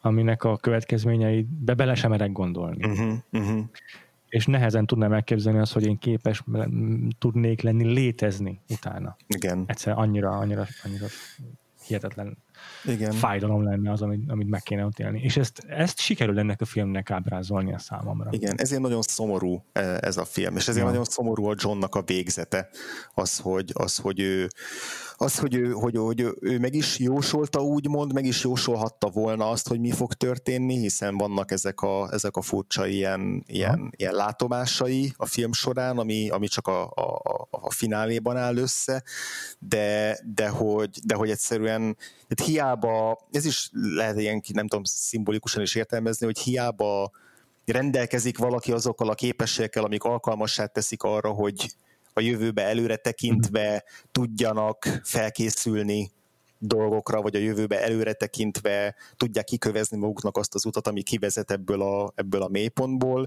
de hogy ez, ez, ez egyáltalán nem, nem biztos, hogy elég. Tehát, hogy ez, ez még nem jelent semmit, mert Inkább ez a számomra felfokozza a tragédiát. Aha, aha. Mert hogy egy eleve elkerülhetetlen tragédia, csak felfokozódik azáltal, hogy ott volt a lehetősége annak, hogy ez, ez, ez, ez megoldható legyen, uh-huh. elkerülhető legyen. Uh-huh. És uh, tulajdonképpen a film, meg a, egyébként az eredeti Daphne du Maurier novella nagyon hasonló szerkezetet követ, és ugyanez a film befejezése, mint az eredeti alapsztorié, hogy a film végén hogy John elveszíti az életét, és ott van egy ilyen víziója, vagy fene tudja, ott is az időkezeléssel érdekesen játszik Nicholas Rogue. Uh-huh. Egyszerre látja a múltat, meg a jövőt, meg a jelent, és, és, és ott egy újabb ilyen látomása támad a saját feleségéről, és ott így még inkább tudatosulnia kell Johnban, hogy neki, ő neki van ez a képessége, és még inkább emlékezteti őt a saját tudatalattia, hogy meg tudta volna akadályozni ezeket a dolgokat, de nem, nem tette meg.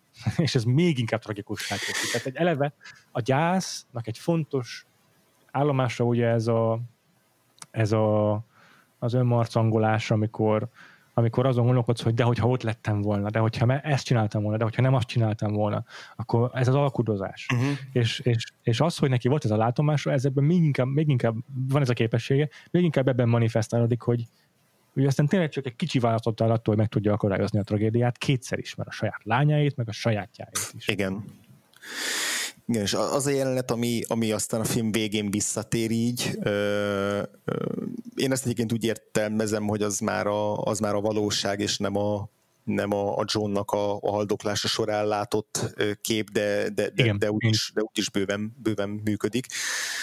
Ez a kettő nem zárja ki egymást hogy, hogy az visszamenőleg is még sokkal fájdalmasabbá teszi azt a pillanatot, amikor a John így meglátja a, a film közepetáján a, a feleségét Belenzébe, miután már elméletileg hazament Angliába, és akkor látja, ja. ahogy elvonul az a vaporetto, és rajta a, a gyászruhába feketébe öltözött feleségét, az ugye akkor még csak egy ilyen rejtélyes dolog, és akkor inkább beindítja az ilyen paranoiát, meg összeesküvés elméletet, amiről beszéltél korábban, Igen. hogy most akkor mindenki benne van, meg, meg akkor itt a, a két nőnek a hálójába gabajodott a felesége? Tehát, hogy ott ilyen kérdések merülnek még fel, de a végére, amikor letisztázódik a helyzet, akkor már csak ilyen szintisztán fájdalmas az, hogy, hogy, hogy előre látta gyakorlatilag, tehát hogy megint csak ez az elkerülhetetlenség, hogy, hogy, hogy látta azt, hogy a felesége őt fogja gyászolni, de nem tudta, hogy ez mit jelent. Nem tudja, hogy ez mit jelent, és nem tudja elkerülni, ja. és hogy ettől ilyen mélységesen ja. szomorú a,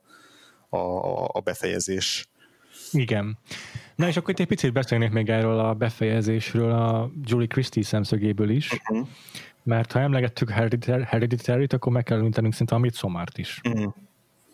Mert az a film is a gyászsal foglalkozik, és annak a filmnek is az a végkicsengése, hogy a, a nő a párkapcsolatban talál egyfajta megnyugvást egy furcsa közösségben. Igen. És itt a Julie Christie végül is a, a két idős nő, akik közül az egyik az a médium, között helyezkedik el a film végén. Igen, ezen most nagyon gondolkoztam, a, vagy nagyon szöget ütött a fejembe itt a, a, az utolsó jelenetben, hogy Szerintem ez inkább csak a Julie Christnek az arca, nem tudom, ilyen, ilyen berendezésű, de hogy kicsit úgy tűnik, mintha egy mosolyogna a film végén, amikor mutatja közelről a kamera. Szerintem nem mosolyog, tehát hogy nem, nem az a a célja se Julie Christinek, se a filmnek, hogy, hogy, hogy ilyen ha nem is boldog, de, de, de, de ahhoz közeli állapotban mutassa, és esetleg arra utaljon, hogy itt le, új, lekerült valami újabb teher a válláról. Tehát szerintem ez inkább csak egy ilyen, egy ilyen szomorkás félmosoly lehet, vagy, vagy tényleg egyszerűen csak a Julie Christinak mindig egy kicsit így, így felfelé görbül a szája, de hogy, de hogy azt biztosan éreztem én is, hogy, hogy itt a John teljesen egyedül maradt a, a városban. Tehát teljesen magára maradt, ugye egy, egy ponton túl már a felesége sincs vele, nincsenek barátai, ott a főnöke az a, az, a, az a püspök, az ilyen, vagy érsek, vagy nem tudom, az, az teljesen megközelíthetetlen, és ilyen kicsit ellenszembes figura, és akkor csak a nyomozóval, meg a recepcióssal van így kapcsolatban, de senkivel nem, érti, nem értik meg egymást, és csak ez a piros ruhás alak az, aki, akihez valamiféle kötődést érez, és közben a, a, a Loránál meg ezt, ezt tök jó, hogy kiemeltet, hogy nem csak arról van szó, hogy ő, ő talál az, abban egyfajta megnyugvást, hogy valaki azt mondja, hogy a, hogy a lánya ő boldog a, a túlvilágon, hanem, hanem ténylegesen talál olyan emberekre, akik, akik akikkel valamilyen interakciót vagy kontaktust tud létrehozni, és hogy akkor igen, a film vége az, az inkább ezt jelzi, csak hogy nem tudom, egy picit olyan fura volt nekem a, a, a végén a, az arc kifejezése, de, de mondom, ezt szerintem szándékolatlan. Szerintem ott azt sugalja a film, hogy benne ragad abban az állapotában a gyásznak Julie Christie karaktere, amikor nem, nem tudja elengedni a kislányát, hiszen azért hmm. veszi fel a kapcsolatot ezzel a két nővel, mert velük úgy érzi, hogy újra kapcsolatot tud teremteni a lányával. Na mondjuk ez egy érdekes kérdés, hogy akkor, akkor hogyha john és Lorát nézzük, hogy bármelyikük is ö, hogy fogalmazzam Egyik meg. se kerül ki pozitívan erre, a... Erre, erre, erre tehát, hogy a film, film után te hogy, hogy képzeled a Lorának a sorsát, hogy, hmm. hogy, hogy tovább tud-e lépni, és hogy tudja élni az életét, mert Hát ez a film fő tragédiája szerintem, hogy egyikük se képes uh-huh. túlélni. Csak mindenki máshogyan. És uh, itt arról is akarok beszélni, hogy a két karakternek a, az egyben egy ilyen hát nem is, nem is elítélő vádirata, de mindenképpen egy, egy érdekes uh, tragédiája. És ez megint egy jó párhuzam egyébként a Midsommarra, mert a Midsommarnak volt egy ilyen, csomó néző úgy olvasta a Midsommart, hogy az a srácról szól. Uh-huh. A, a Florence Pugh a barátjáról. Uh-huh.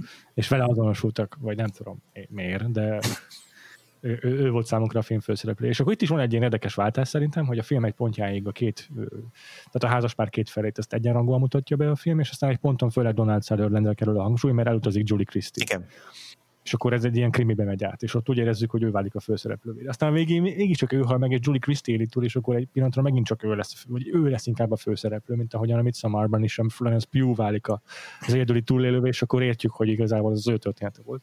És itt is lehet szerintem egy ilyen olvasata a filmnek, hogy Julie Christie igazából a film főszereplője, mert, hm. mert, mert van egy ilyen vádirata itt a Donald Sutherland karakterének, ami nehéz megfejtenem, vagy nehéz kifejtenem, de van egy ilyen értelmezése számomra, hogy, hogy ő egy restaurátor tehát eleve azzal foglalkozik, hogy a halálból hoz vissza dolgokat. Az elmúlást próbálja legyőzni. És a halállal kapcsolatosan meg teljesen ignoráns. Tehát az, hogy a Julie Christie próbál itt ilyen természetfeletti módon kapcsolatot teremteni a kislányokkal, ezt ő teljesen kizárja. Uh-huh.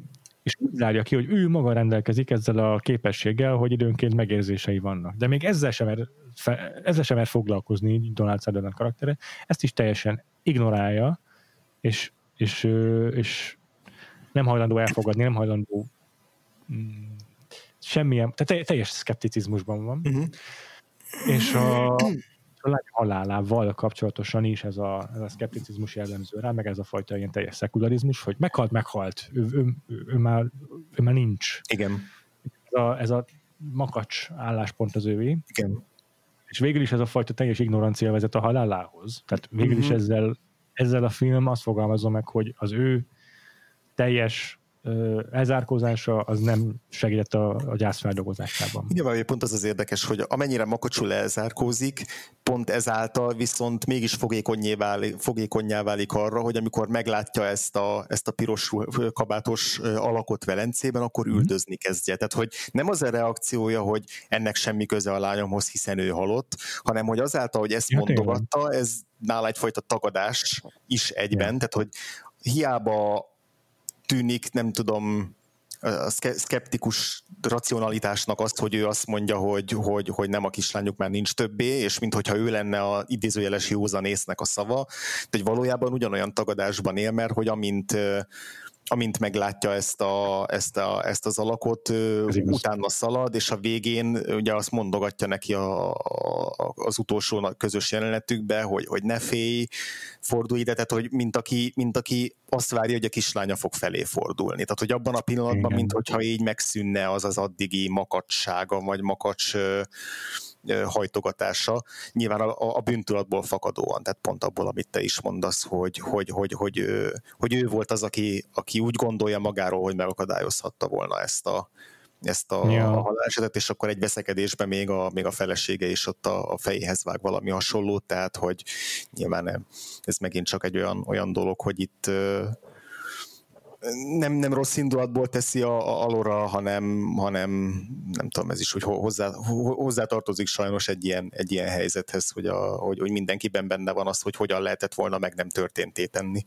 Persze. Igen. És egyébként mit szóltál magához a, a nagy leleplezéshez, mert azért itt van egy ilyen twist, egy ilyen fordulat, ami így nem annyira ehhez a művészi, gyászfeldolgozós megközelítéshez illik feltétlenül, amikor kiderül, hogy ki ez a piros kabátos alak. Ja, ja. Hát igen, mert ugye itt egy ilyen sorozatgyilkos tevékenykedik Velencében, kiderül a film során. Én nem, nem az volt az én olvasatom, hogy itt ez igazából egy krimi film, vagy nem is tudom, hogy mondjam, hanem teljesen lincs, lincsi Aha. fordulatnak vettem az egészet. Annyira szürreális volt, hogy, hogy egy pillanatig se gondolkodtam, hogy ezt textuálisan kell értelmezni, uh-huh. hanem egyből e, ilyen elszállós, Aha. szürreális dolognak fogtam fel. Ja, teljesen jó ugye visszatérő kérdése a, a, a, a podcastünk idei évadjának, vagy őszi évadjának, amit mindig föl szoktál tenni, hogy na, mikor, mikor fogok először megijedni a, a sorban haladt filmek során. Na hát ez az a film, ugyan nem most, hanem amikor először néztem meg, de szerintem ez, ez nyugodtan a kérdés szempontjából irreleváns, tehát, tehát nekem ez a, az egyik all-time jumpscare így a, a, a horrorfilmek közül, amiket láttam, az ez a, ez a finálé, és pont, vagy ez a leleplezés, a hátrafordulás, és pont az a jumpscare része, hogy Szóval nem, nem, nem az a fajta jumpscare, amikor egy mint egy macska beugrik a, a képbe, és, és frászt kapsz tőle, vagy a, nem, nem, most nem tudom miért macskát mondtam, de hogy érted, tehát nem az a fajta ilyen, ilyen direkt, nem tudom, paranormal activity jellegű váratlan Aha. ijesztés, Igen. hanem ez a, a, a váratlansággal együtt teljesen megfagyott bennem a vér. Egyrészt a, a maga ez az arc, ami, ami megjelenik, ez annyira, annyira hátborzongató, tényleg ilyen David Lynch filmbe illő ö, alak, figura, és másrészt amit jelent, ez a, ez a teljes ö, kilátástalansága, ami, ami következik a, a John sorsára nézve, és nem tudom, tehát a, maga a rendezés is, ahogy, ahogy, ahogy az a jelenet az, az, az lebonyolódik, az annyira ilyen, mint hogyha egyszerre lelassulna teljesen az idő, és közben, és, és közben ilyen hihetetlen tempóban ö, szaladna a, a Jonah végzete felé, akkor ahogy így megcsóválja a fejét ez, a, ez az alak, mint aki, mint aki tény, ténylegesen, mint aki így kiszólna a filmből, hogy, hogy én nem az vagyok, akinek hittél, és most véged, amit most miért, miért kéne tudnia ennek az alaknak azt, hogy a John kit látott benne, szóval hogy az egész Igen. valahogy annyira vérfagyasztóan nem világi, és uh, szóval nem, nem, szerintem ez egy, az, az, egy, az egy iszonyatosan erős, erős jelenet, és uh, és, és valahol el tudom képzelni, hogy valakiből mint egy nevetést vált ki ez a figura, de hogy, de hogy én el nem, tehát most újra nézve is, is abszolút egy ilyen mint teljes hideg zuhany. Igen, baromi erős befejezés, és, és tökéletes módja annak, hogy ne olcsósodjon el, mondom, egy ilyen krimi thrillerré ettől az egész film, uh-huh. visszamenőleg, mert megőrzi azt, a, azt az art house horror hangulatát, amit Nicholas Rogue eddig felépített, és mégis hatásos, mint fordulat egyszerre. Igen. Teljesen egyetértek. Igen, mert olvastam olyan kritikát, amely kifogásolta azt, hogy ez mennyire ilyen ponyvás, meg mennyire gagyi igazából ez a sorozatgyilkosos rész, de, de ez, ez, ez, ez engem se zavar egy percig sem, mert ténylegesen, mint hogyha csak egy ilyen az a velencei legendáriumnak egy újabb megelevenedett része lenne. Tehát én is valahogy úgy értelmezem, mint te, hogy ez csak egy a Velence manifestációjai közül, és nem a krimi a lényeg, hanem hogy itt van egy újabb olyan elem, ami azt húzza alá, hogy Velence az a hely, ahova soha büdös életben nem lenne szabad betenned a lábad. igen, igen, tök igaz.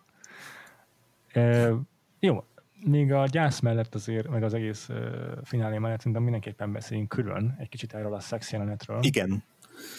Mert az egy ilyen mm, történelmi jelentőségű momentum a filmnek. Uh-huh. És vele kapcsolatban meg ugye a Nicholas Rogue vágás technikáról még egy picit tudunk beszélni szerintem. Igen, ugye ez arról nevezetes ez a, a, a szex jelenet, hogy ilyen párhuzamos montás formájában van gyakorlatilag összekeverve maga a, a, szeretkezés, és a másnap reggel. Sőt, még a felvezetésben még ugye úgy látjuk őket, hogy mosakodnak, megülnek a WC-n, és akkor mesztelen ott a fürdőszobában beszélgetnek, de ott, semmi, ott még ilyen semmi erotika nincs igazából kettejük között, hanem csak két ember, akik már megszokták, hogy mesztelenek egymás mellett, és teljes este ez, ez van és hogy ezeket a, ezeket a tehát egy szexjelenetben ezeket jelenítik meg a, egy, egy, egy házasságon belül sok-sok év után ez már hogyan ö, hogyan érvényesül, hogyan jelenik meg, hogyan jelenik meg a vágy még mindig. Ö, ja, igen, ez, ez, ez szerintem nagyon, tehát nem csak az explicit jellege miatt, hatásos, amiatt is, de hogy, de hogy sokkal inkább az, hogy ezeket, ezeket a tehát ho, ho, hogyan tagozza be ezt, a, ezt az együttlétet a, egyébként a házas életüknek a rutinjaiba, valahogy valami ilyesmi. Ja, ja, igen, igen, igen, igen. Szerintem is ez benne az igazán ö, szépséges, hogy mennyire mm, hétköznapi maga a körülménye, hogyan ez a, az erotikus jelenet felépül a Donald sutherland olvastam egy interjút, ahol így, amiben mesélt arról, hogy, hogy hogyan zajlott ez a, ez a jelenet, meg hogy nyilván rengetegszer megkérdezik őt erről valószínűleg, és, és akkor mondta, hogy valami olyan kamerával vették föl ezt a jelenetet, ami ilyen iszonyatosan zajos volt és hogy gyakorlatilag minden alkalommal, amikor elkezdett kezdenék a jelenetet, akkor olyan volt, mintha nem tudom, légiriadó lenne, meg bombázás lenne mellettük a, a, a szobába olyan, olyan elképesztő nyekergések és, és víjogások és recsegéseket adott ki ez a kamera, úgyhogy így, így viszonylag hamar elmúlt ennek a, nem tudom, az intimitása, vagy, a, vagy, vagy az, a, az a jellege ennek a jelentek, ami így bármennyi is feszélyezte volna őket.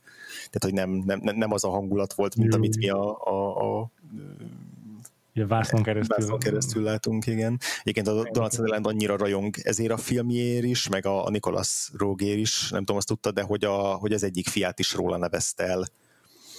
Tényleg? Tehát a, a, az egyik gyerekét őt Rogue Sutherlandnek hívják. Azt a mindenit. De komoly. Nagyon jó. És akkor ebben, ebben, a, ebben a, az erotikus jelenetben ez az azért is híres már, hogy mennyire természetes, mennyire ténylegesen erotikus, uh-huh és nagyon fezegette határait a, a cenzúra bizottságnak, amelyik eldönti, hogy milyen legyen a filmnek a besorolása, mm-hmm. a besorolása.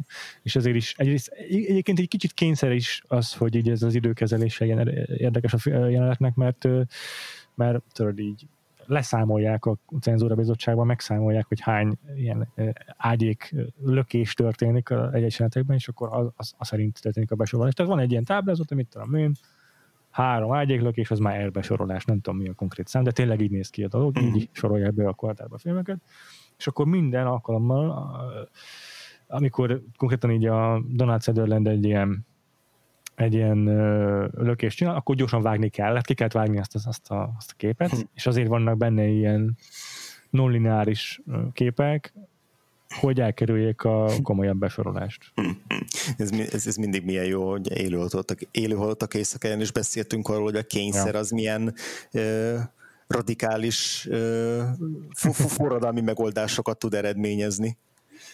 Igen, de tényleg ez egy azóta is emlegetett, sokszor emlegetett és utal, visszautalt section Neked azt hiszem nagy kedvenced a, az Out of Sight Solerbergtől. Igen, igen. Emlékszel abban a, az erotikus Abszolút, persze. Tehát ott egy, egy az egyben gyakorlatilag le, ha. lemásolja a ha. George Clooney és a Jennifer Lopez között pont a, csak Aha. ott ugye az a különbség, hogy ugye egy, egy rendőrbíró és egy szökött bűnöző egy bankrablónak a, a, a viszonya, és egészen addig a pillanatig a flörtölés és az évődés és a, hmm. és a vonzalom jelenik csak meg, és ez, a, ez az, első pillanat, az első alkalom, amikor a két szereplő együtt van, tehát hogy itt, itt ebben a, abban a jelenetben csúcsosodik ki a, a kettejük közötti addig ilyen elképesztően szikrázó kémia, hmm. úgyhogy másféle a töltése a jelenetnek, de egyébként, egyébként teljesen ugyanazt a, a sémát, vagy ugyanazt a, a megoldás követéseiket, az is egy, az is egy tök szuper jelenet, szóval, hogy így a, a Soderbergh mm. meg tudta azt csinálni, hogy,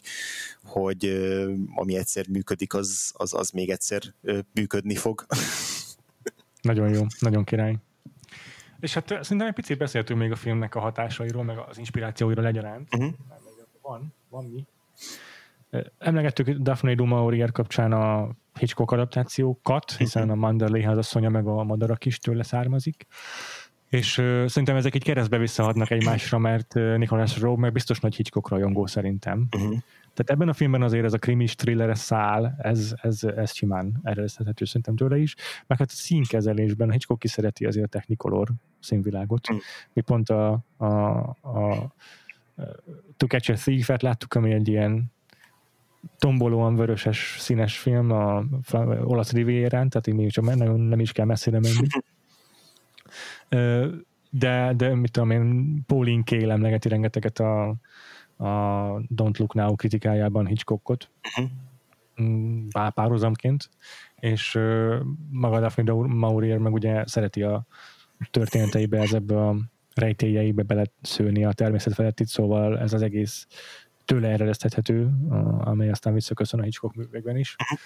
Mm, és a, a, a mondom, a vágás, meg az időkezelésével kapcsolatban meg abszolút ez a modernizmus, meg a francia új hullám szerintem, ami, meghatározó volt a Nicolas Rogue munkájában, én ezt mondanám legalábbis. Igen, illetve amit még láttam párhuzamot, a Marcel Proust nevét emlegették, mert ha. hogy ugye az ő, ő regény folyamában is a, a, ez a fajta modernista időkezelés, a, az időnek a teljes kizökkentése és átfolyatása, linearitás megbontása az egyik ilyen nagyon, nagyon kiemelt hmm írói ö, megoldás, vagyis hát ö, vívmány, igen, igen, igen. És, és hogy van, van az egyik az eltűnt idő nyomában, azt hiszem talán, talán abban a, a, a könyvében van, van egy olyan pont, ahol az elbeszélő pont Velencében Belencében tartózkodik, és, és meglát a távolban egy, egy olyan, olyan vörös ruhát, vörös ruhás figurát, amiről ami, ami beindít benne egy ilyen emlékezés hullámot a, a, a régi elvesztett szerelméről, ilyen fájdalmas emlékeket kelt benne, szóval, hogy hmm. meglepődnék, hogyha ez, ez nem lett volna meg a, a, egy alapélményként, vagy, vagy inspirációs hmm. forrásként a, a Nikolas Rógnak, mert ez tényleg egy eléggé erős ja. párhuzamnak tűnik. Igen, és hát aztán ott van a Hereditary, amiről már beszéltünk, abban meg a kislány azt hiszem sárga esőkabátot hord, mm-hmm. De a Midsommar meg totál szerintem nagyon-nagyon sok mindenben hasonlít erre. A Midsommar az tök jó, mert a jövő heti filmünkkel kapcsolatban megint csak majd biztos, hogy meg fogjuk emlegetni, mert jövő héten meg egy olyan filmről oh. beszélünk, amely egy ilyen zárt közösségben játszódik egy szektában. Hát igen, hát igen. szóval, szóval az aztán abszolút ebből a 73-as évből pattant ki. és és hát maga a gyász, mint horror motivum, az meg az elmúlt évtizedekben nem tudom, hogy a Dognugla előtt, Dognugla előtt mi volt a helyzet, de azóta meg aztán topzódik benne a horror. Uh-huh.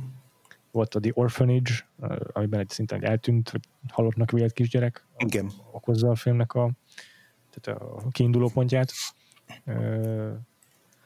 De hát most például pont érdekes módon tegnap a Vostri, tehát a múlt heti vendégünk Vosztri Ferenc tweetelte valamivel kapcsolatban, ezt most szó szerint fel is olvasom, uh-huh. hogy önmaga ellen elkövetett merénylet, hogy a horror az utolsó 15 évben filmben és irodalomban az öncélú komolyság felé fordult, és a gyász, meg a trauma feldolgozás lett a szinte állandó motivuma, akár direkt, akár metaforikusan. Hm. Ez a komolyság már nevetséges, szánalmas szinte. Úgyhogy most emlegetném az Outsider című HBO sorozatot, amiben szintén a, ja, Ben Mendelsohnnak a nyomozója vagy rendőr karaktere elveszíti a kisgyerekét, meg a sorozat elő, elő, előzményeképpen, és, és ez egész egy ilyen nagyon brooding, komorkodó, gyászos sorozat, és ez is hasonló nem is számára ennek az ikeből kifolyólag. Ja, abszolút, igen. Úgyhogy ez tényleg nagyon-nagyon izé, túl, túl borjánzik a horrorban ez a téma. Igen, igen, valahogy ez, ez a, egyrészt ez a gyász téma, másrészt meg az ilyen család, családi kapcsolatoknak a, a teljes szétzilálódása, vagy, ja. vagy, vagy megbomlása, mert mondjuk ott van a Babaduk, ami, a, Ó, ami igen, tudom, az, az nem, nem a gyászról szól, de ugyanígy de, egy... Hát az is azzal kezdődik, hogy a házas elveszíti a házas párját. Na igen, az, ezt nem tudtam, de hogy, de hogy ott is ugye az, hogy az anya és a gyereke egyedül marad, és mm. hogy annak a annak a, a az igen, a gyász, az, igen, a gyászot, azt hiszem, ha jól emlékszem, akkor nem annyira hangsúlyos motivum, persze nyilván az is, mert hogy a, el kell, fel kell dolgozni a férje elvesztését, de, de ott inkább ez a szülői megfelelés, szülői nem is tudom, mm, felelősség uh-huh. szerintem a, a fontosabb, fontosabb motivum a filmnek. Igen, és a Hereditary-ben sem csak kimondottan a, a, a, a, a gyász a fő, fő kérdés, hanem, a, hanem a, tényleg a családnak a, a, a, a dinamikája, vagy az azon belüli tör, törésvonalaknak a, a, a feltérképezése. De egyébként abban, abban tökre egyetértek a Vosztri felével, hogy az utóbbi időben gyakorlatilag nem lehet olyan most nevezzük akkor művész horrornak, ja. művész horrort látni gyakorlatilag új, új filmet, ami nem azzal kezdődni, hogy az első jelenetben valaki borzalmasan tragikus, brutális halált hal, és utána az ő hozzátartozóinak az útját követjük. De tényleg az elmúlt, elmúlt egy másfél évben legalább öt ilyen filmet láttam, ma ismertebb és kevésbé ismertebb uh, horrorfilmeket is, úgyhogy ez, ez, hmm. E, ebben a topzódást azt tényleg abszolút érzem, és hogy ez, és hogy ez tényleg nagyon-nagyon könnyen rossz kezekben át tud uh, csúszni ilyen modorosságba.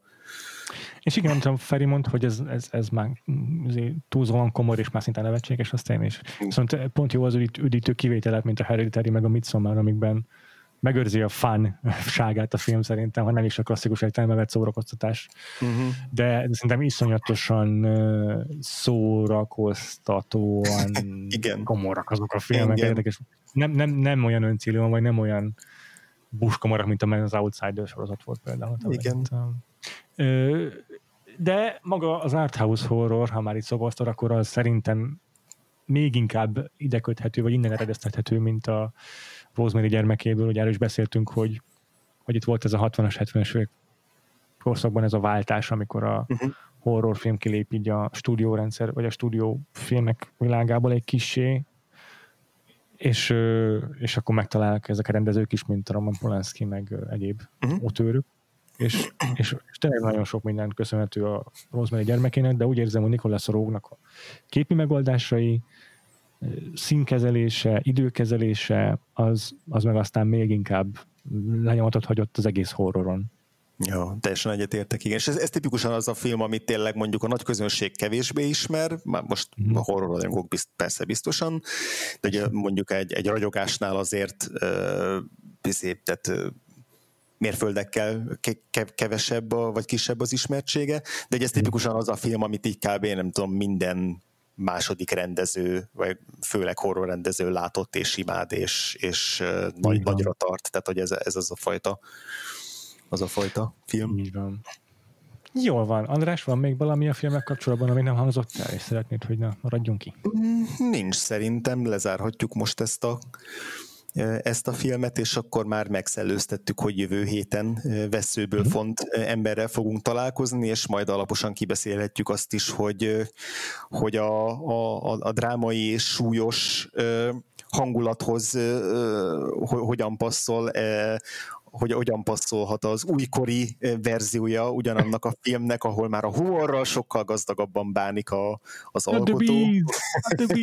Szerintem elkerültetlen, hogy legalább említés szintjén ne kerüljön majd szóba Nicolas Cage, de azért alapvetően a 73-as The Wicker Man lesz a témánk, ismét egy brit film, Jaj, és egy, eh, egy olyan legenda, akivel most fogunk találkozni először Christopher Lee személyében a horror évadunkban. Donald Sutherland mellett a másik színész, aki óriási reneszánszát élt 70 pluszos korában. és akkor igen, jövő héten ezzel találkozunk, addig pedig, ha kíváncsiak vagytok ránk, akkor hallgat, megtaláltok bennünket különböző online platformokon, illetve hallgathatok is bennünket a Patreonunkon, hogyha csatlakoztok a támogatói közösségünkhöz, akkor minden héten legalább még egyszer ennyi szer hallgatatok bennünket, ugyanis általában heti egy vagy néha két adással azért csak-csak jelentkezünk, uh-huh. kifejezetten a támogatóink számára. Tehát ha csatlakozni kívántok a támogatói közösségünkhöz, akkor ezt a patreon.com per Podcast oldalon tehetitek meg. Uh-huh és a Vagfoltot megtaláltok a vagfoltpodcast.hu oldalon, és követhette bennünket Facebookon, illetve Twitteren is, ahol azért egyéb témákban is szoktunk néha jelentkezni, uh-huh. és persze minden létező podcast applikációban fel tudtok ránk iratkozni, választotok egy kedvencet, és kövessetek bennünket ott. Így van. András, téged hol tudnak olvasni a hallgatóink? Egyrészt ugye a Twitteren, Gains alsóvonás néven, illetve ezen kívül a Recorderen, meg a remélhetőleg a közeljövőben egyre többször már az Epicen, epic.hu, uh-huh. Nagyszerű. Rekorder meg a rekorder.blog.hu, uh-huh. illetve különböző terjesztési pontokon érhető el. Uh-huh. Én Twitteren írogatok csupán, ez a twitter.com per freevo, kettő elvel leírva, és persze Letterboxdon mind a ketten szoktunk időnként kritikákat kirakni Letterboxdon a Vak volt címkére érdemes rákeresni, akkor ránk találtok biztosan. Így van. Úgyhogy akkor jövő héten maradunk még ugyanebben az évben, ugyanabban az országban, legalábbis az alkotó, alkotó. személyét illetően. Igen és ha jól tudom, ugyanúgy egy szigetre látogatunk, úgyhogy ha, hát, ha, ha Velence nem is sziget, de ha nagyon erőltetetten akarom fokozni a mhm. párhuzamot, akkor még, még ez is passzol, meglátjuk, hogy ott a környezet, meg, meglátjuk, hogy ott a helyszín az, az a harmadik főszereplője. És mennyire lesz majd hívogató. Így pontosan mennyire akarunk ott, ott nyaralni majd. Ez Igen. kiderül jövő héten, addig is sziasztok! Sziasztok!